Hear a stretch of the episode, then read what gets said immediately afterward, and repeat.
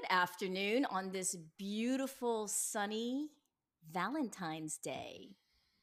This one's going to be all about the other four-letter word. Can you spell it for me, Josh? Are you are you suggesting L O V E? Yes, I am. Yes, I am. It's a wonderful word. Yes. It's, it's wonderful. It is beautiful out. It's got to be fifty degrees if it's a degree out there. Sunny. Is a bluebird day? Is there any? There are no clouds. I mean, it is gorgeous out there. Yeah. Big night at the Owl. Tell us more. Jam-packed. Got the little four-course prefix menu and a nice group in, in the bar area as well. The Adirondack Trust people. So not the bank, the Adirondack Land Trust. Sorry. So that should be fun. Got a big night uh, planned here. Lots of working, working hard. And um, yeah, but more importantly, it's been a couple of days since we've gotten together, and a lot has transpired. Um, fun trip out west. That was really nice. We'll probably get to that at some point. With Wes. Wes was there, and Chuck Early, Chuck the old Early. Switcheroo. Good old Chuck. Everybody you know, has I to knew have a Chuck. When I told you the switcheroo story, I knew you were going to burn that one quickly. I didn't know you were going to burn it at the craps table or at the uh, roulette table in the first twenty seconds, but it was apt, and Chuck's eyes got really big. He was impressed that someone else knew that story because he knows it's one of his finer moments. Maybe we'll get to the switcheroo at some point, but we won't start there. Yes. Where would you like to start, Joe? I would like to start talking about love. Why is, could you be a little more specific? I'm about to. I paused for dramatic... Dramatic effect. Effect. So mm-hmm. Let's focus on love. Loving, being in love, and different types of love. Mm-hmm. You always say that you're a big fan of love. Yeah, of course. I mean, everyone is. I, I think you have to be, be pretty grumpy and emotionally, you know, Scrooge-ish to not to say that you don't care for love, because it comes in a lot of different forms. We talked about that right before we went on. Not entirely scripted this uh, particular podcast, but I think there's some there's some notes to work with. And is this my cue to talk about um, how, how the Greeks kind of saw love and, and the different, um, they had different words. Like we have just one word mm. in the English language, at least it seems to be right now. There's love languages, there's all that stuff, which is fine. The face you made made me think maybe love language is not your favorite. I, I, I really actually, and this is probably not the time to talk about it, when somebody says to me, what's your love language? I, it just makes me feel a little cringy because I don't necessarily want to categorize the things that I do for somebody out of love or because I love them. Mm-hmm. So it's a good thing to talk about. Yeah. I just don't like the categorization of it. But regardless, sure. um, I do have a lot of love languages. If uh, there, there is a lot to that. I don't know if I just, you know, everyone wants to kind of be the hands down owner of all things love or, you know, talking about love, just like, you know, in, in the health world, when there are all these diets come out, come on, man, it's calories in, calories out. Keto diet, the, the Miami diet, the, you know what? South Beach go, diet. Go F yourself. Calories in, calories out. Let's go, you know? But as far as love goes, it's not as simple as, oh, I'm going to read a book about the love languages. Oh, acts, acts of service. That's, if I can just do that, then I'll have happy relationships. It's really not that simple. You can't just break it down. But it is interesting that in the English language, we just have, you know, that four-letter word, L O V E, and we're meant to try to figure out what's the most important kind. When should you say it? You know, how does it make you feel? Is there is one kind of love better than the other? And then what we did is, this is great. I, I looked up at the last second that the Greek had, you know, the Greeks had four words for love. It's eros. You help me with that. Philia, philia. Phi- phila? Well, we could say phila because there's, there's I A. There's not, well, there's I A at the end. Okay. Oh, philia. Yes. Yes. I, I philia. love how you're so certain, and I'm probably certain you're wrong, but it doesn't mean I don't love you, Joe. See, we worked that into to the podcast already. And then I'm going to say this like um, that one character from Beverly Hills Cop when Belky from Perfect Strangers played yes. the guy in the art gallery, and his name was Serge. I love that movie. I love his character in that movie. So the, the other word is storge. you want to say storage, but there, it's it's not a storage unit. Right. So, so and then agape. So eros is kind of that wild, erotic, passionate love, um, kind of that, uh, you know, N R E. I think that's probably what you're, the one that you were so much in love with. And I'm trying to, I'm trying to get you to switch over. I'm trying yeah. to get you to still appreciate that, but I'm trying to get you to kind of maybe come over to my side of the force when the other ones probably have a little more value. Okay. I think we're looking for something that's not fleeting. And I feel like that is fleeting at times. Mm, mm-hmm. That's, I love that word, fleeting. Fleeting. Just gone. One of my first crushes was a, a woman named, a girl, because she was young. She was my age at that time. She's twelve, thirteen, fourteen. Nikki Fleet. Oh. And this is a game changer because it was April Fitzpatrick's best friend. But no, Joshua. No romantic ventures of okay. any kind with okay. Nikki Fleet. Okay, okay. I did write. No double tapping there. Whoa. No. Okay. My okay. goodness. All right. So, yeah. So the one that you're kind of most, you know, you're most um, intrigued by is eros. And then the love of friends and equals is the one that we can't tell if it's philia or philia. Philia. Philia. You're positive of that? I am positive. You're really of that. Getting after that. You're really committing to that. Love of friends and equals is how I'm reading that. And then storge, s- storage. Yeah. Love of parents for children. Mm. And my, you know, play on words here, my cuppeth is always very full on that one. So I think that's always my secret weapon. Mm. Yeah. In all go-to. Things love is that I always, I'm always in really good shape there. So I kind of, I feel like I, I borrow from when other things are a little bit empty. I kind of borrow from the storge area mm. there. And then agape, which is the love of mankind. But I, when people really kind of get into this, they just talk about eros and agape. And I think agape is just, is more of a static, um, always there love and appreciation for people in your life that is not romantic, more of a platonic feeling. Because the other two, I'm not saying it's the first I've ever seen of those, but it's not talked about as much. Um, and I think the day today, Valentine's Day, is just meant to be eros, eros, eros. Agreed. Yeah. Um, I would actually kind of disagree because I think it's also a time when friends who may not be in a partner relationship right mm-hmm. now or a romantic relationship, I think we tend to come together and support each other. And uh, for example, last Sunday, we hosted a Galentine's Day meal here at the Owl. And it was nice to just be around each sure. other. It doesn't have to be sexual, doesn't have to be romantic. No.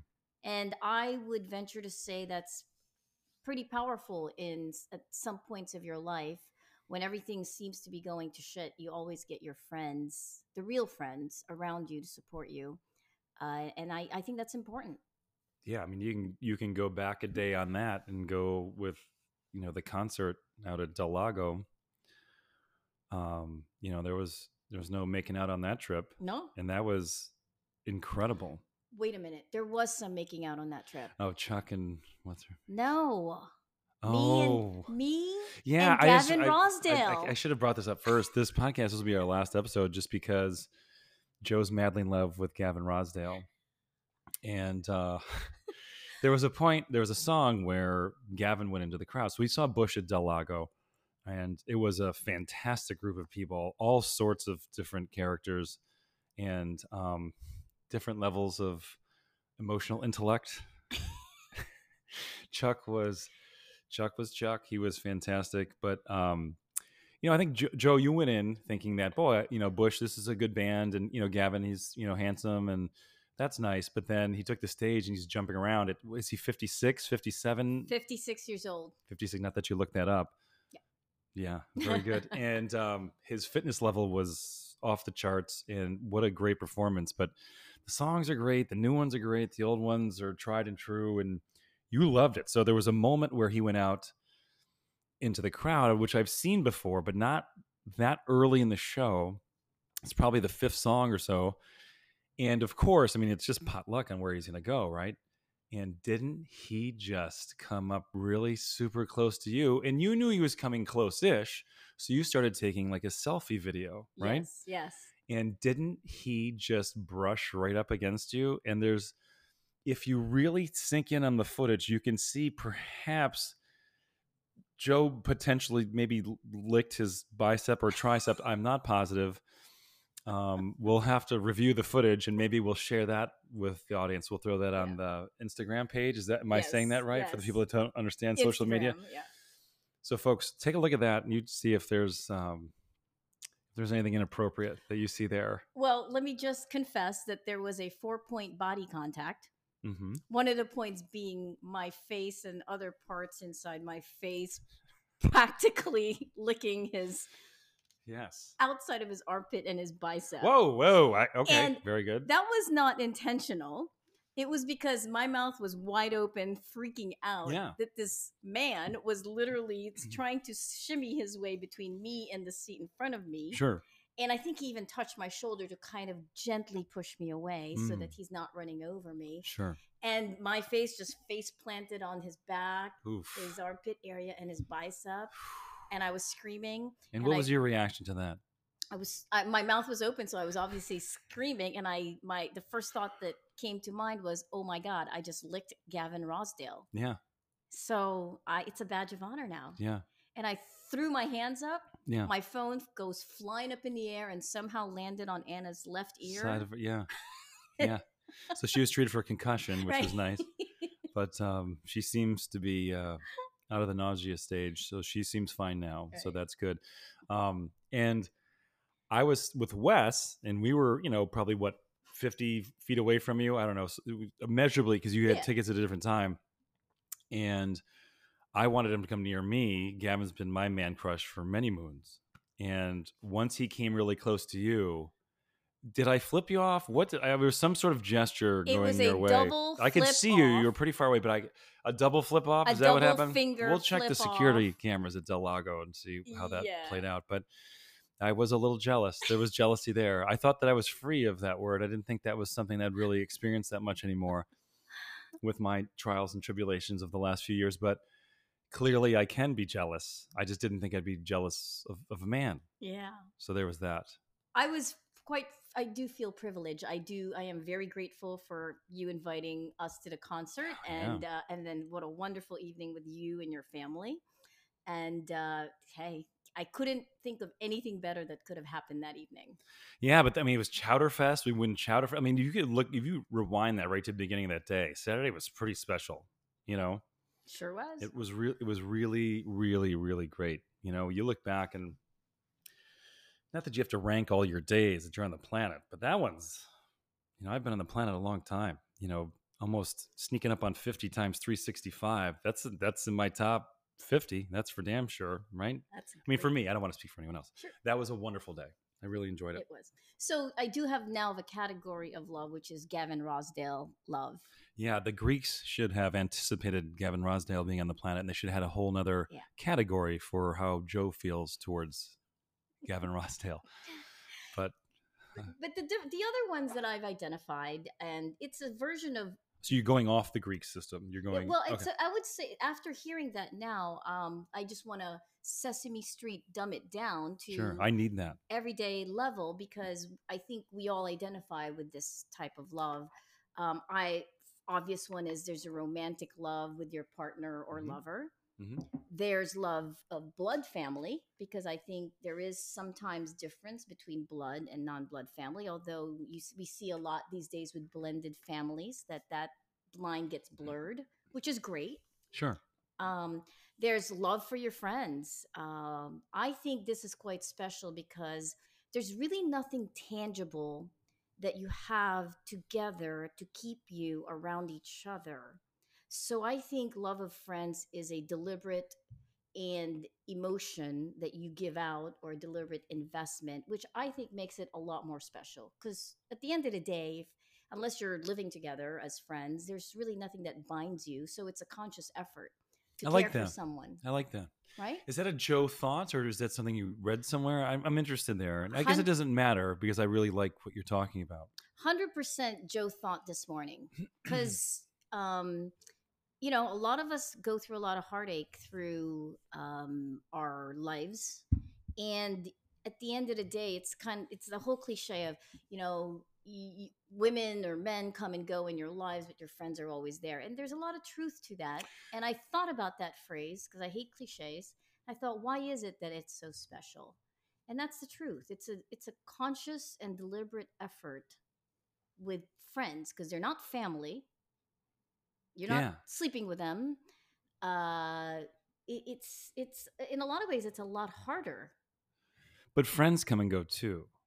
They do. They, they do, do. And that's not a bad thing. I think people cycle out when you move or, um, you know, or you outgrow friends. I think it's not super dissimilar to romantic love because um, from time to time that phases out, too. And then sometimes you stay in touch and you still really care for someone. And sometimes they just, you know, that tough phrase that I talk about, they take their toys and go home and you don't, you don't really, you're not really in touch with them anymore, but friends cycle out. But when, when they are your friends and you, the best ones are, you know, you'll, you'll move or there's, you know, there's a new job or something like that. And someone was a really good friend at work. And then because you're not around them as much anymore, you know, that relationship changes, you know, um, I always think of Pam, my really good friend who lives out on the West Coast, who was the soccer coach at U S F when I was the golf coach there. And, you know, it, it's not as if we talk once a week or, I mean, there's times where we go months without talking, but you know, if something were to happen, she would be here in a hot second and I would be there for her. And that's a beautiful thing. And, you know, it doesn't, those are the relationships that really count because we've all had friends and, and that they cycle in and out a little bit too. And, and that song Unconditional that we talked about mm, last week, yes, that's, that talks about that too. And, and that you know, no one's perfect and, you know, you'll lose your friends again and again. And that was one of the lyrics as well. But, um, you know, that changes too. Um, you know, and, and there are really great friends that um, you kind of, you know, maybe slowly over time kind of retire from your circle and, and they're still really good people and you still care for them, but they're just not around that much anymore. And but it, you're right, I mean, having having friends versus, you know, blood relatives, um you know, nuclear family, whatever you want to call it, um it's a conscious um choice to spend time with and to care for. And you know, a lot of a lot of being a friend isn't is is helping them or being there or being an ear to listen, but it's also a friend is someone who lets you help because it makes you feel important too. And I think that's mm. overlooked a lot. Um, and I am not great with that sometimes. I'm not great with letting people help. And that's one thing that I've done with you, Joe, is you offer it so frequently that at some point in time I have to accept it. Oh, yes. And you're so good at it. And you're so good at it. And that's, that's where the danger lies for me, is that when you do help, when you jump behind the bar or whatever, then yeah. I have this thing where I, I have this really strong sense of equity. And I feel like then I owe it back to you. And I know that's ne- that's never the reason that you give it. No. Which is a very selfless act. But, you know, you know, Bono said that, but I don't think he was the original um, quote on this one. But, you know, a friend is someone who lets you help. Mm. And I think there's there's a lot to that. Yeah. You know? Yeah. Because my whole life is just like, nope, I'll figure it out. I got it. You know? Yeah. And um, I got to get better at that. But yeah. I do I do well with that with you. No, good. I'm glad. Yeah. I think there's a lot of trust there too, because sometimes when you let friends help you, you are suspicious. What do they want from me? Do I? It, it, so a lot of trust has to build between any partner, friendship, even family. You know, families sure. let us down too, and so I think it's just an important um, absolutely thing to monitor in relationships. Of course. So I just think, uh, you know, we, I want to kind of wanted to focus on that a bit with love and friendship, because we all know, and there's a lot of frustration out there about the dating pool and online dating and uh, just it's there's a lot of craziness out there. Mm-hmm. Somebody actually said that the online apps is like cancer. So the reason I want to point it out is look around you. It doesn't have to be a romantic love. If you have friends, good friends, whether it's one or twenty, focus on that today if you're frustrated on the romantic side. I don't think Valentine's should just be about flowers and looking each other in in the eyes across the table at a fancy restaurant. Did you say looking? Looking. I said licking. I thought we were getting oh. back to Gavin. I wasn't sure. I... Looking or licking. So, you know, I just going to take a moment that there's so there's so many different types of love. And if you look around you, and I think you'll find it today, and it doesn't have to be about roses and chocolates and fancy Ugh. dinners. Ugh. It's nice. I own a restaurant. It's nice. And I'm I'm poo-pooing Valentine's Day. And I don't mean to. Here's why. I just don't I don't love the way that this is going to be the most vague statement in the world, and I apologize for it, but I will tidy it up in a second. Okay. I just hate the way that everyone does everything. Mm. Like Joe's looking at me like, how are you going to clean this one up, Josh? Yeah. I don't Ma- like how people do that. Love. I don't like how people do friendship. I don't like how people do Valentine's Day. The whole thing is we lose somewhere along the way. We lose the ability to be able to define things. We let it be defined by some terrible Jennifer Aniston movie or some terrible T V show that was meant to be entertaining, but we took our cues from it. We took our cues from Disney movies. We took our cues from Friends, or we took our cue from Cheers, or we took our cue. What is Valentine's Day? It's whatever the hell you want it to be. Mm. You know, Valentine's Day for me tonight is going to be at the Owl, you know, working till close, which is great because I don't, you know, I don't work at Clancy's where it's open till three. I will be buttoned up and out of there by probably ten thirty, and I'll very thoughtfully and lovingly mop the floors because that's my favorite. Meditative. Yeah. Um, I will look at my love for my staff. Does this sound lame? No, not at all. I think that's special. You know, Mark Child um, and Mark Lewis both did a wonderful job at Chowderfest, and you know, we we win that category for Chowderfest, which was fantastic, and and they did such a good job, and they're gonna, you know, they're gonna they're gonna work their tails off tonight, but you know. The the care that I have for them and the love I have for them and, you know, the people that are working on a night where maybe they would want to be out with their honeys, and it's just really nice. It's just a nice feeling. And The Owl has been like a sitcom to me, but a way cooler sitcom because it's real life, you know? And don't worry, I'm trying to write that. I'm trying to write that. Oh, there was a time three, three or four years ago where I was writing a pilot for a sitcom called Thirsty Owl. And you know, perhaps I'll get some time here shortly to keep working on that. See, I, I think you think I'm kidding, and I'm no, not. No, I don't. I just, I know, I know some of your staff. I know quite a bit of them. And I who, I, who would play Lindsay? Who would play Lindsay? Oh, this is a good game. Who yeah. would play Lindsay? I think Lindsay would be like a Jennifer Aniston type character because she's. Wow, I, Lindsay's gonna be very happy to hear you say no, that. No, the personality, the bubbly, and you know. Fair enough. Yeah, yeah, yeah. yeah. Wow, that's good. Maybe that could be a whole podcast. Is casting this out. Um, but no, I mean, it comes in different forms, and you don't have to experience it the way Hallmark or someone tells you to. Um, mm-hmm. So you can you can have as much fun with this holiday as you want to have for it. And, you know, and if society's making us think all eros, eros, eros for the style of love for Valentine's Day, then take it back. Take relationships back. Do them the way you want them to be done. Do family relationships the way you want them to be done. And if the generation before you sucked at communicating, then... then change it, shock them, you know, talk about stuff that they feel uncomfortable with. You control that. You control that narrative of being able to change the holiday to how you want to see it, you know, and you, you can change relationships, you can change communication, you can change your friendships, and, you know, make that bold first move. And, you know, if, you know, the people that you're involved with that, you know, relationship with, whether it be romantic or platonic or it's family or it's work, I mean, if you want to reshape that or restructure it however you want, then do it. What's the worst that can happen? Clearly, if you're trying to restructure it, you did weren't that big of a fan of it in the first place. Yeah. You know, I, Valentine's Day doesn't mean one thing or something else, you know, depending on whether I'm in a successful romantic relationship or not, because I'm always going to be working down there from three or four to close. That's always going to be the case. Yeah. And I'm okay with that.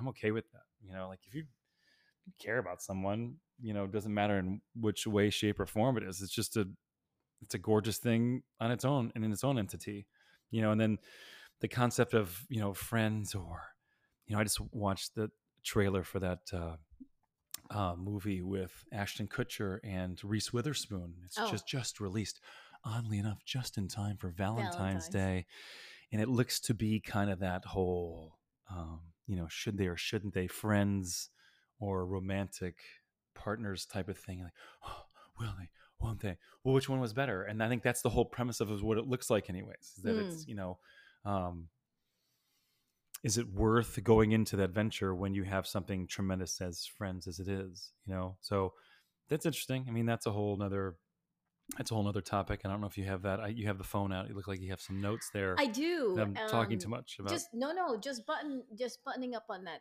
uh, idea of friends and uh, romantic. I I was told many many moons ago at a very young age that people will hurt their lover before they will hurt their friend. So it's really important to be friends with a person you decide to be in a romantic relationship with, or at least develop a friendship along with that. Because um, think about it for one second. There are things you would do to the person you're romantically involved with, whether it's a wife, a husband, a boyfriend, a girlfriend, and one of them could be cheating. You're less likely to do that to a friend in the same manner uh, of, of cheating. So I, I just, I've, that always stuck with me. Where the, you won't cross the line with a friend that you might cross the line with a romantic partner. Just well, how would you cross the line deeper. With a friend? Like you wouldn't show up on moving day like or something? What, what, what do you mean? Chances are you probably wouldn't lie as much to a friend as you would a romantic partner in the heat of a moment or, a, you know, an indiscretion. There's just certain things you wouldn't do to a friend that you might do out of passion and rage or anger towards a romantic partner. Well, I think our goal should be, in part of this podcast should yeah. be trying to take the rage and like, you know, the irrational thought out of romantic relationships. And that doesn't mean that you can't still have the eros or the N R E or all the fiery stuff, but you got to take all that stuff out. It's like, that's Ricky Lake and Jerry Springer shit. You know, you got to yeah. just, yeah. Mm, I mean, I, I hear what you're saying on that, but I've seen many of people, especially women, throw friends under the bus for a new romantic venture. I've seen that happen a million times. I've seen it happen at the Owl. I've heard people talk about it at the Owl. So I'm not saying I wholeheartedly disagree with you there, but I, I see where you're saying you feel like a friend's going to stick longer. So you, you're less apt to wrong them.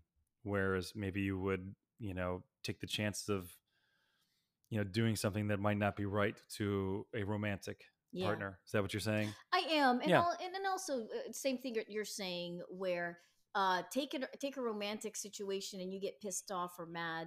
It's like, you know, calm down about it. Just calm down, be a good human being and treat each other like normal people, not somebody who jilted you or pissed you off. I just think that just lower, lower the temperature a little and think through it rationally versus irrationally. It's it's not easy to do, but that's no. that's that's the mark of a mature person. You've got to you've got to figure out ways to be less grumpy. I mean, that goes right back to the having a light heart versus a heavy heart. Right. It goes right back to that. So, you know, it's easier to just have a light heart. So I do. It have, is easier, and it's actually this more- is well covered territory, and we yeah. talked about it a ton. But it's going to keep coming back up because if you if you own the ability. You're going to have moments where you're irrational. You're going to have moments where you're really hurt. And you're going to have moments like that. Um, but, you know, at some point in time, you got to get past it. And when you do, you feel pretty bulletproof. Not in the Rihanna. Is, did Rihanna do Bulletproof? Is that her song? Bullet, I think so, yes. Or is it Sia? They, they're like the same entertainer to me. I'm going to look that up. Yeah. And then I do have a lightning round question for you. That's kind of fun. Okay. I want to get this right because yes. I want to talk about this. I mean, song. Oh, there's a million people that did this song. I believe it's Rihanna because I can no, hear we, it in we my gotta head. Get this right. She did. She did. I think she did nice in the, um, yeah, it looks like she did a version of that too. But then there's someone named LaRue. That, Anyways, one, that one's a famous one. Listen, yes, you're right. If one hundred people listen to this, I, hopefully it's not the manager of any of these artists. It's either David Guetta. Guetta. I don't know. I think everyone knows who that is except for us. Uh, LaRue or Rihanna. David Guetta. Yeah, whatever. Yeah, but yeah. You know the song where Bulletproof, you know, like, yeah. you know what she's saying. I don't like that. I like... You got shot full of holes and then you f- figure out how to get, get past it or you figure out how to deal with it and you f- feel you got to get to a point where you're okay with whatever happened, right? That's the most important thing for me. Um, I to, to think that you're just bulletproof initially and that no one can hurt you. That's, it's not worth it, because, you know, you know, feeling disappointed or feeling sad, that's just part of life. And those are, when you look back, it's there, you can almost count those as good times too, because at least you felt something. You know, the opposite of love is indifference, mm. which is not just a lyric by the Lumineers. They stole that from someone else, which I did not know. I wanted to like the Lumineers just because of that lyric, which is one of my favorite lyrics of all time. Uh. The opposite of love isn't being grumpy and sad and pissed off about something. It's indifference. And I think that's always, that's always been a hmm. fantastic lyric for me, but it comes from an old poem or saying. And, and, um, but okay, you have a lightning round. I for do me? Lightning round questions. Some of these I will ask myself and answer myself as well, but some of these I will, might keep private. Okay. Ready? Why? You still, I'll answer some of them, then some of them I won't. Okay. Okay. Number one, age of your first kiss. Even okay, if it was a- so this is fall of seventh grade. I mean, I was right on the cusp of thirteen. So I was twelve, thirteen. Was it a peck like behind the bleachers no, at a school dance or something? It was something? Bleachers, school dance, up at the top of the bleachers, not like behind them, like up on top, like for anyone to see. Not that anyone was, was trying to document this. Um, Melissa Wilde was her name. Is there a cooler name ever? That is a cool name. Like Melissa, she should be an artist. She, could, she should be a recording uh, artist. Yeah. Who leaned in? Who leaned in first? Well, this was pretty aggressive. I would, I would say that it was, I would say that it was her, but I didn't have any problem getting right in there too. I would call call it tie. Okay. okay. But but tie goes to the runner, and I think Melissa was a wonderful athlete, so she was probably faster than me. So the runner would be Melissa in this one. So I would mm. say I would give that to her. Yeah. Nice. Um, mine was fifteen. I was fifteen years old. You little prude. I know. Hey, Catholic family. What a prude. Yeah, but shouldn't that make you Filipino. Go the other direction? And that was later on in the Catholic world. All right. So uh, second question. Age when you experienced your first true love. I mean, heart thumping, can't go to sleep, needed her to talk to you for hours on the phone type of love. Yeah, but I don't think that was love, right? Well, it's okay. When it did you first love. Experience what fifteen. You thought was love and um, was really just you anticipating actual adult love?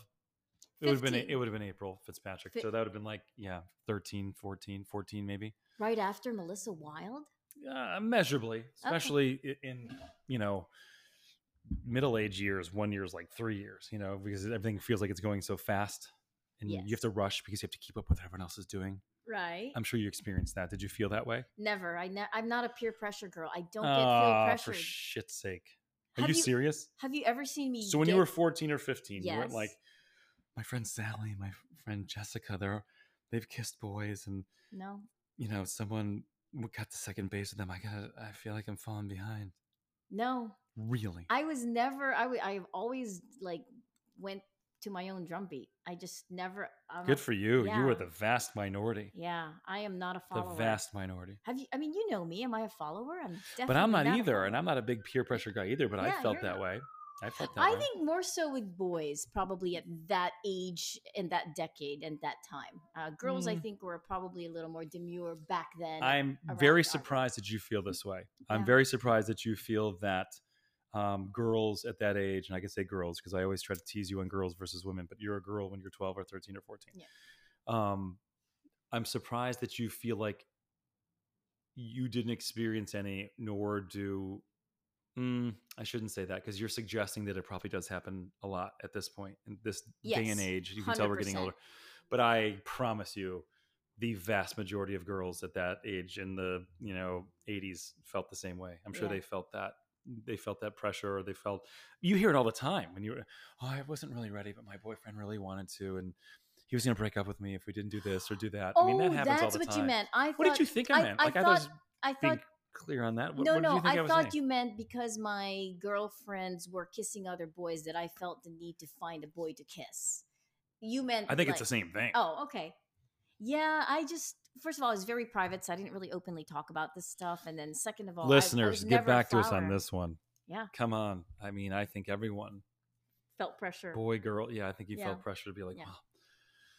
Well, Jesse Carpenter always got me on that. Because when, I, when, I was, when I was in grade school, Jesse Carpenter was a decent athlete and he was really smart. He's never going to listen to this, so it's fine. Okay. And he was he's a decent enough looking guy, but then all of a sudden he started hitting fast forwards like seventh and eighth grades, like, oh, this happened, that happened. I'd like to go back and find out what if happened? He was really achieving these things, or if he was just kind of making it up to make everyone else feel inferior and slower paced. Oh, Chelsea Carpenter, I implore a, you.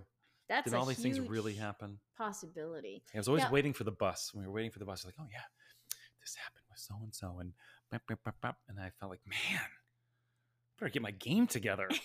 And you did with Fitzpatrick and Wilde. Great last names, by the way. Yeah. Okay, so third, third lightning round question. Oh, the age you met Seiko, your greatest love. What age were you? Say again. What was this? The age you were when you had Seiko, who's your greatest love. Yeah, I mean that's pretty easy to do the math on. I was thirty-six, thirty-seven. Yeah, yeah, that's, yeah. That's yeah. Okay. Age. Yeah. He, again, I always say he's my secret weapon. It doesn't matter how things are going, and matters of the heart romantically. He always, whew, always filled right to the top with him. So, you know, that's a wonderful thing to have that to yeah. to fall back on. But it's it's never fallback's a wrong phrase because it's always kind of at the the top of the list for me. And you know, everyone constant. knows that. And I think everyone's. Everyone's good with that. Like people at work, they get that, you know, he's going to come first, and, you know, any romantic venture I'm on, they get that, you know, and I don't want to, it's not meant to, meant, not meant to be a pecking order, but you know, he's wildly important to me. So has it ever happened where a person didn't understand that in your life? And I don't mean to timestamp that, but. Right. Yes, it does. Okay. It does happen. Okay. It does happen. And it happens in a passive aggressive manner, where they'll say like, oh, I, I understand this ego comes first. And then, but they'll still get grumpy that I was at a ball game, or I went somewhere with him, or I, you know, or yes, yeah. yes, it has happened. And I think people feel like they can sneak it past me, but not much can get snuck past me. Yeah, that's sad. Ladies, just as general rule, don't do that. Or or men, don't do that. Um, I have another friend who this woman went off the rails when he had to cancel a date, and because there was an emergency with a, a child. Right. And she was out the door. But I quickly. think I think I think single parents use that. If you look at the flip side of that, I think they use that sometimes, like, oh, instead of just saying they don't want to hang out or they don't have time, they'll say, oh, I got this thing with my kid. I've never once done that. I never once kind of sandbagged it and been like, oh, well, you know, um, Francisco's, you know, really wants me to do this, or, you know, I, I've, I've never smoke screened not wanting to hang out and used Francisco as a guise for that. Um, but I think a lot of people do do mm, that. That's sad. That's very sad. Um, the age when you experienced your first real heartache, like bottom, like just a punch in the gut heartache. Right. And again, I think this has, this has, um, first, I'm saying first. Right. But I mean, you have to sit there and go, was this really love? And, and it was the breakup with April Fitzpatrick. Mm, okay. And I don't remember exactly how it went, but it's like one of the first times I ever had a decent conversation with my dad about anything that mattered. It really is. Oh. So I remember, Um, I remember any time I took a phone call, because this is back in the day, there was no cell phones. Any time I took a, you know, a uh, personal call um, at home, I always took it in my parents' bedroom.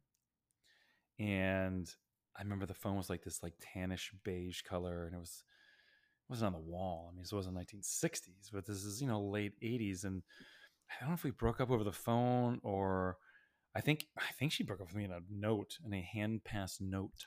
Oh. And she folded it up, you know, like you f- used to fold up those. Really things. Small, almost yeah. like a spitball size. Uh, and you know what? And the good news, she did it on a Friday, but she did it at the beginning of the day. So anyways, I go home, and I think I try to call her to talk about it. And, you know, I don't think the phone call went the way I wanted to. And I remember getting off the phone and being upset. I don't think I was doing anything lame like hyperventilating crying, but my dad came in, and the last thing I wanted to do was be emoting in front of him. And he said something like, you know, you got a minute? You know, in this classic Teddy tough guy. Yeah. And he goes, he goes, you know,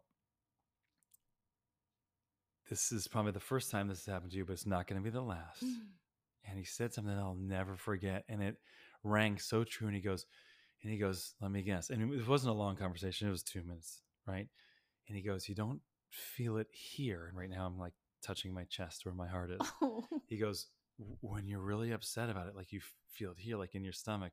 And he was spot on. I was like sick to my stomach, you know? Yeah. And um, he was so right. Yeah. And, you know, my dad has proven himself to me time and time and again that he's a wonderful father and he's done a great job in other ways, but we never had a lot of really hearty conversations about, um, you know, big ticket items. And, um, but I always give him like such extra credit for that one, you know, mm. you know, it's like, you know, sometimes an athlete can define themselves by having one great Super Bowl or World Series or something like that. And it's like, he gets tons of credit for that one. Yeah. That's and I don't think he, maybe he remembers the conversation. Maybe he doesn't. I would love to just, you know, maybe next time, I know he's coming up Thursday. I think I'll ask him. And I said, I just did a podcast about, you know, first breakup and first heartache. And so do you remember the conversation I had with you um, when I, when I had gotten off the phone with April Fitzpatrick and, you know, you said that you don't feel it in your chest cavity, like feel it in the pit of your stomach. Oh, and I wonder if I wonder what he would say about that. I wonder. I, I bet you he'll say that he does, even, even yeah. if he doesn't, because it was such a big deal to me. I don't think he'd want to, you know, make me, you know, minimize the memory of that conversation by saying he didn't remember it. So I'll ask him on Thursday. Would you say the same thing to Seiko when when and yeah. if it happens in the future? Because that's yeah. a good line. We've I had so many, yeah. you know, kind of prep conversations of what that'll look like and what it'll feel like, and um. you know, when he'll, he might be fond of someone. I mean, it's coming sooner than later. I mean, he's, he's sneaking up on twelve and a hook, you know, he's twelve and a quarter. So, yeah. you know, I remember having my first legitimate crush was Tammy Childress. Man, with these last names. Child- do you think that's a good name? Childress is a cool name. Yeah. Yeah. Yeah. Yeah. But, um, I remember that crush. That was legit. I mean, it was like a legitimate, you know, it was a thing. But I mean, it's it's not love. It's just, you know, first time emotion. You start to have some sort of feeling. Very know? Strong emotion.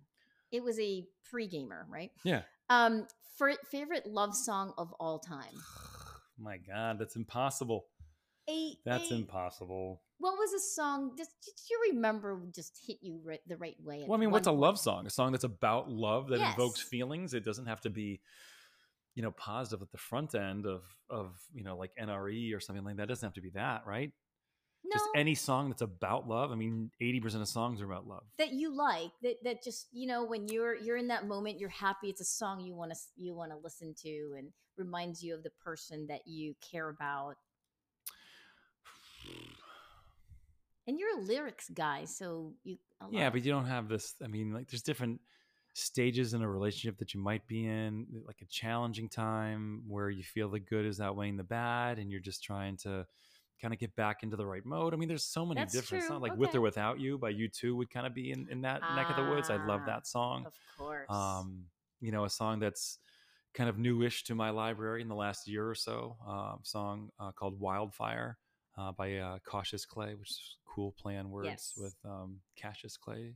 The former boxer turned Muhammad Ali, but I think that's a wonderful song. It's kind of about the front end of a relationship mm-hmm. and suggesting that he's falling and just wanting to be sure that the person he's falling for feels the same way, because that's always a tough one. You know, mm-hmm. the front end is this other person feeling the same thing, um, which is, you know, the exact opposite of at the end of a relationship when you're hurting and you wonder if the other person is hurting the same way. I mean, that's just, I'm going to have to stamp on that one, Joe. Need more information. Okay. But those are two great songs, yeah. With or Without You and Wildfire. Definitely. People need to look up Wildfire. Cautious. Clay. Clay, correct. Yeah. yeah. Mine is um, the old Elvis Presley song, but I like all of the remakes. Oh, it's no. called uh, Can't Help Falling in Love. Yeah. It's it's got good lyrics, um, yeah. and I, yeah. I just remember it from childhood, so it's not like it's something that I would choose today, but it's definitely up there as one of the top yeah. uh, things I like to listen to. Another close second for me, Groovy Kind of Love by Phil Collins. Uh, well, he didn't do the original, right? I mean, you understand that. Oh, who did the original? Come on, dude. I. That's like saying Miley Cyrus did Every Love Has Its Thorn. I mean, every. Every rose has Every a rose has a Of course, that's the Guns N' Roses song. Oh, oh my Poison. God, Joe. Sorry, Poison. I, my, I'm I'm bad Joe. With names. Bad Folks, with names. If there was if there was a trapdoor under Joe's chair that would fall into a pool of sharks right now, I'd push it. You can't get these wrong. But groovy kind of love. Yeah. And what was the first one? I Can't Help Falling in Love with You. You're so Eros. You're so sprinter. You're such a sprinter. You need to be a runner, dude. The oh. best love is the one that lasts. I have those too. Damn it, Joe. Damn I- it, Joe, if I taught you nothing. I have those too. I told you I'm getting there. I'm getting there. Not that I have any knowledge to teach anyone, That's but like- I feel like sometimes I do. But you're always singing about being a sprinter. Mm. You know? Yeah. In least, my pro- in my professional at least life, give me a I'm ten K. The, listen, in my professional life, I'm the exact opposite. Yeah. I'm like a size it up, boil it down kind of girl. Yeah. In, in no, my I get that. I know life, that. I know that. You know. So my my new favorite love song would be A Thousand Years by Gavin Rossdale. We really like that one. I do. And when he was singing it, yeah, he was on singing Saturday, it just to you. He was singing it just to me. I'm oh, sorry. Oh, this is funny, folks. So A Thousand Years is a song off their new record. Um, The Art of Survival. Is that the, not the name of it? I think that's the name of the record. I believe that. I'd have to look at it. And it's it's a mini ripoff of Glycerine. It really is. Because it's just him playing solo and, and just playing the guitar. And um, it was so funny when you said to me, and you, I think you sent me the video of, of that one being played, and you're like, I wish I wasn't singing during it. I screwed it up because I can hear myself singing. Right. My the only times I've done video. that, I've made. I always make videos of my favorite songs. Like if Seiko doesn't go to the show with me, and it's an artist that he really likes, then right. I'll make a video of it. And you know, he doesn't say it, but I'm sure he wants to go, Dad, you screwed it up because I can hear you singing. You suck it. Right. But it was. Right. Fun. I think that was funny how that happened. Yeah. But well, um, the, it is. A, it is a very good song. Yeah, and the line he says. Yeah. He which, sings, what is your favorite song? My favorite, favorite line? line, and I. You gotta. You literally gotta take it out of context, and I hate to do that because the song is about heartache, or, uh, for, for to the mo- for the most part. And he says, "I wish we could sleep for a thousand years. I love you best when there are no fears." Yeah, pretty generic. Yeah. Yeah, I mean, to love without insecurity, I think is. A absolute fantasy, absolute fantasy mm. for most people, because everyone has insecurities and, you know, things that I hate to use the word trigger, but things that make them feel uncomfortable. Um, usually they come from within your own self, um, maybe not be an actual stimuli that's causing that. But, um, you know, I love you best and we have no fears. Yeah, that's um, not groundbreaking stuff. But when it's said at the right time, with the right chord, in the right moment, at a live show, that can be overwhelming. Yeah. I can certainly understand yeah. that. It's a beautiful um, melody in the back that yeah. I that touched touched me. I mean, you know, music is very personal. There's some parts that touch yeah. other people different ways. And you got to understand the composition of song. And, you know, that's something that we try to talk about a lot too, is that, you know, when when a group of words means a lot to Gavin or many musicians, mm. they won't um add as many different tracks or instruments to it. Tracks in the recording sense, you know, right? Uh, an acoustic guitar, a bass, um, an electric guitar playing rhythm, an electric guitar playing leads. You know, the drum kit's got four mics, and you know the the bass drum, the floor toms, the toms, the snares, you know, all that stuff, the cymbals, and he's just playing that essentially with the guitar because he wants it to be closest possible to spoken mm. word, mm. which is closest possible to poetry, which poetry is closest possible to just, you know, having a conversation about what's important to him. Yeah. So you got to understand that too. And, and that seems very rudimentary and very easy to understand, but I just always want to point that out because yeah. I think we're always me to you and you to I trying to explain things that maybe go over each other's heads sometimes. Yeah, sure. But there's a reason that that song has one guitar to it, right? Mm, yes. Yeah. Yes. Great song. Take a listen. Last re- lightning round question. Have you met someone in the past who, who you didn't have a committed relationship with and are no longer in contact with, who you would like to meet again because that person just makes you smile? Somebody in passing, you said, you know... Oh, just someone that I, I didn't have any romantic no. adventure with. Someone that. Mm. Ah, think about that. Yeah. This is a See? this is a good one. See, made you smile just thinking about so it. So the first time I ever ran in anything was a Ragnar. And um, the leg that I ran out of, um, out of Bolton Landing towards, what is it called? The big climb out of Bolton Landing. Is it Tongue Mountain or something like that? Anyway, so I'm running. I'm running. It was my second or third leg. You ran four legs in this thing. And um, you had a van full of people, and then someone jumps out and runs the next one. And then, so you have twelve people, mm. and you're running nonstop from Saratoga Springs to Lake Placid. Wow. And there was, through two legs, I think it was the third leg. So through two legs, no one had passed me, which was really cool because it was the first time I ever ran, you know? And um, I was probably running seven minute mile, something like that. So in something that's a little more participatory than really competitive, you know, people aren't running super fast, but there are some people that mean take it very seriously. And I think it was happenstance that there wasn't anyone really fast. And maybe in my, um, in my group, the people that were running, I think it was, I was the number three runner. So someone ran the first leg, the second leg, then the third leg. So there's twelve, there's twelve different, you know, whatever you call it, legs. And, um, and there was a woman who I was noticing was like right by me at the start. So I didn't know when her person was going to tag her in. I didn't know when my person was going to tag me in, but she looked super fit. She looked like, and she was very attractive, and she looked like she was really taking it seriously, which I was sneaky taking it seriously. Mm. Like that's my whole, that's not my whole spiel. It's like, I always look like I'm not taking something seriously, right. But if it has anything to do with something that's measured, mm. Chowder Fest, right. You know, uh, a golf competition, cause there's your name, then a score next to it. Or, you know, running, whatever. So her person luckily passes her the baton moments before my person does. Because so she starts first. So I can only pass her. She can't pass me because she started right, in front of me. Right, she's off, yeah. So I think she saw me and she went off like a bat out of Hades. And she like on the downhills went really fast, but on the uphills, I don't know if it's because I have longer legs or whatever, whatever it was, but I would catch up with her big time. And there was time, like I'd pass her and then she'd see me pass her, then she'd take off and... It was like this back and forth thing. Was there like chemistry and energy there? In my head there was, oh, but I'm an idiot guy. So like in my head. And and then she, um, I ended up passing her with probably a quarter mile to go because the last bit was fairly uphill. And I kept looking back to see if she was, and she hard charged me at the end, but I still beat her by, let's call it twenty or thirty yards. And I think if she would have closed that gap and we tied or she won, I think she would have chatted to me afterwards. And because I did, I think she was grumpy about it. So she was just as competitive as me. And we didn't speak a word. Wow. Yeah. That's kind of sad. No, no, it's okay. But it does happen, right? You you meet someone or you come across someone, you don't have to talk, be yeah. talking to them. There's a lot of energy exchange. Yeah. And yeah. That's nice. Yeah, so- I think there's, yeah. But I mean, I don't, I never thought anything of it. It was just someone who was attractive and athletic and competitive.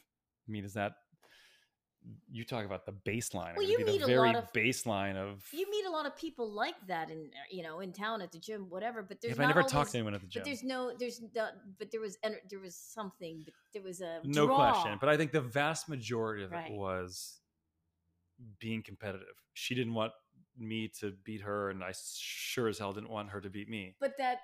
That raised your and it just so happened that she to be yeah. she was an attractive female, mm-hmm. and I you know I can't speak for her. Maybe she thought that, or maybe she just thought I was some doofus that she wanted to beat. You know, she maybe she had the same race going where she no one had passed her. Right. You know, which I wouldn't doubt. She was a very good runner. So how cool is that? Oh, that was neat. Yeah. That's a good question. Do you have one? Do you have one I for me? I don't. That was my closer because that's kind of a nice, light way to close a uh, lightning round because it is it, those are the moments that are fun. Yeah, you know, you there was there's no heartache there, there's no, no. regret there. But um, I do I have one. You, you know, I traveled a lot. Yeah, for you do have one. I do have one. Oh, I thought you just said you didn't. You I just tra- just remembered this. Yeah, no, I it was part of my questioning. Okay. Um, I I travel a lot, and you know, at airports, you just kind of people watch. Yeah, and you see, and there was a person who was definitely good looking. European style outfit, good shoes, handsome, professional looking. Oh, good shoes. And then they're, you it's know, love. they get they get on a plane and the same plane as you, and they walk right past you, and they're all the yeah. way. The plane's a place for that. Yeah, yeah. And you're sitting there going, how do you strike up a conversation who's with someone who's twenty feet, you know, twenty seats back? You try to go to the bathroom, you kind of get an eye glance, and it doesn't happen because it's a plane and. Kind of sad, you know? We'll think up a strategy for next time. I mean, everybody can just be so bold now and like stick, you know, give them a sticky note with your phone number on it, but yeah. Why do you always you always divide things up between gender and you divide them Why up between time? Mm. Oh, back in the day, you'd never be able to do that. They've had post-it notes for thirty years, Joe. If you want to hand someone a note on the plane, how about this? How about, the, let's say they sat in front of you or they sat behind you. Yeah, yeah. How about you just get up to use the little girl's room and you just hand her, so I think you dropped this. Oh, the handkerchief. No, but with a post-it note. Oh. Jesus. What a rookie. No, just I like you need rookie. to be more bold. I, like you're never going to see this person again. Was you going to feel uncomfortable about it for the last hour of the flight? Or give it to him when you get off the flight. You know, this is a good message. I, I, I am practicing and trying to say to people, just be brave and say what yeah, you feel. Yeah, don't use the word say. brave because it I, sounds like a Katy Perry song. Oh, you're right, you're right. You don't oh. need permission from Katy Perry to be brave or Miley Cyrus. Take a chance. Yeah. And that becomes an ABBA song. Um, yeah, we need to t- take a chance on me. Well, how would you describe that? Why? What would you say to someone? Just go for it? Just grow the F up. Ah, uh, okay. What? Oh, I have this fear of rejection. Mm. Okay, we can have a fear of rejection when you're ninety on your deathbed. Like, grow up. Mm. Everyone just needs to get over themselves. Um, what if I hand him the note and he doesn't think I'm cute enough or pretty enough? Like, what the? Oh my God. I think this is good advice. At the very least, they're flattered. Yeah, I think this is good advice. It's great advice. Yeah. But you don't need the license from Joe and Josh to have that. Just grow up, everyone. Just do do that. I mean, you don't it doesn't need to be the Valentine's Day podcast to have a license to live your life. You don't need you don't need the, you know, the framed up uh, quote at your house. You don't need Josh and Joe. You don't need Flowers by Miley Cyrus. Oh, if I hear that song. I got a bunch of those songs from some single friends. Like yeah, it's I had a friend like tell me that was now. the best love or breakup song in the last year or two years. And I just, you know, it, it comes from, you know, that other song by Bruno Mars, right? Mm. Is what is the basis of it. She writes it kind of in reverse. Oh, yes. Because that was her song with her husband and her boyfriend. Like that's, yeah. that's where, that's where I the problem starts. I should have bought you flowers. Because yeah. I think Miley Cyrus is very talented. I think she's very pretty. I think she's probably pretty fun to hang out with. I think she's a lot of great things. And an artist would be one of them. She's not just a performer. Yes. She's she's a nice musician, and but I I don't find her personal life compelling because I can't think that eight billion people's personal life are compelling. Her personal life is not compelling because she's famous. It's mm. not compelling because she wrote what's the one what's the song she had about the mountain? Maybe um, it's called Mountain. Gonna climb every yeah. The Climb. The Climb. That's a good song. Guilty pleasure. Hey. I'll call it right now. Um, it's The Climb. But, you know, they're like, oh, well, that was her song, the Bruno Mars song about. I should have bought you well, flowers. Bought, that's, it's just kind of that song written in reverse because, you know, she just talks about all those lines and how she can do those things for herself. You know, then it bleeds into a, you know, like a Bette Midler song or a Whitney Houston song or an after school special song of, you know, you know, the love you have for yourself. That's where the basis is. Like, if you don't know that by now, mm. if you don't know that at twenty. Well, how old she is, thirty-five-ish. I don't know, somewhere in there. Yeah, I mean, I root for all of these people to have happy relationships, just like I root for you or for someone else to have a happy relationship. But, you know, to have it strewn about, I mean, that's vulnerability, just like we get vulnerable on this podcast. Mm-hmm. But it doesn't make it, you know, better. In fact, it makes it probably a little bit less original that she's writing it about someone else's song because the relationship didn't work out. The one part that I can really get behind in that is like how she says, I don't remember exactly what it is. I probably listened to it two or three times and I thought the vocal arrangement was fantastic. I think it's a really nice song. Good beat. Yeah. Right. But that's something my Tay would say. It's got a good beat. I could dance to. Did you just put one dimension? Well, that is something that she would say. Um, but, you know, there is one part of it's like, well, I didn't, you know, essentially where she didn't want to burn it down. She didn't want to be grumpy about it. And and I thought that had tremendous value. I, you know, how I feel about that premise of not trying to be super grumpy and writing a Carrie Underwood song or something like that. Yeah. Or a Gayle song, perhaps. Right. Yeah. But I don't know. The, the song that I have re-fallen in love with since our last podcast was the George Michael Waiting for That Day. Mm. Oh my God. You know, there's so many songs that you listen to in your earlier days when you're in your twenties and you know that they have weight and you know that they're meaningful. And maybe you had a breakup, maybe you had a love in your life by the time you were twenty-five. Mm-hmm. Um, So it has, and I always go in dimensions, and I, and I apologize for that, but I don't really know how to articulate it any better than that. But, you know, when you really feel like you're having deep thought and you're having a deeper understanding of how maybe life should be lived versus the way you thought it should have been lived in, in years and days and relationships gone by, right? And I heard that song when it came out, and it came out in probably ninety-one. I didn't know anything about love at that yeah. point in time, or I thought that I did because I listened to a couple Guns N' Roses songs. You were eighteen, or you know, yeah. yeah. I mean, you don't know anything about love at that point no. in time. You're just mimicking love. You know, you maybe you're getting laid, maybe you're having some feelings, or you know, maybe someone dumped you, or maybe you dumped someone else, or maybe you hurt someone's feelings, or they, maybe they hurt your feelings. But you know, you're not really feeling a real, you know, level three or level four feeling at that point in time, but you think you got an idea of what the song's about, and you're like, oh yeah, that's pretty heavy. And then you actually live it. Ooh, you know, yes.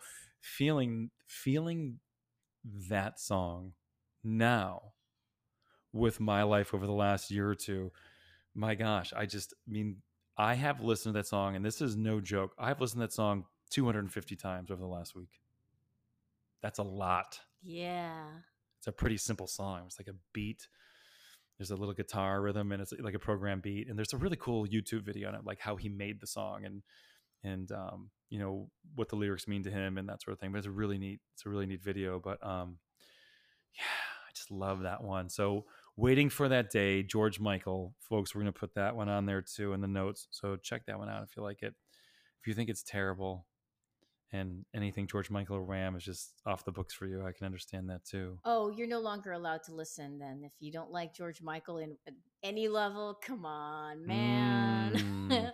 I'm sorry. That's a deal breaker for me. Mm. Everybody has to appreciate even just a little bit of George Michael. His vocals alone is pretty yeah.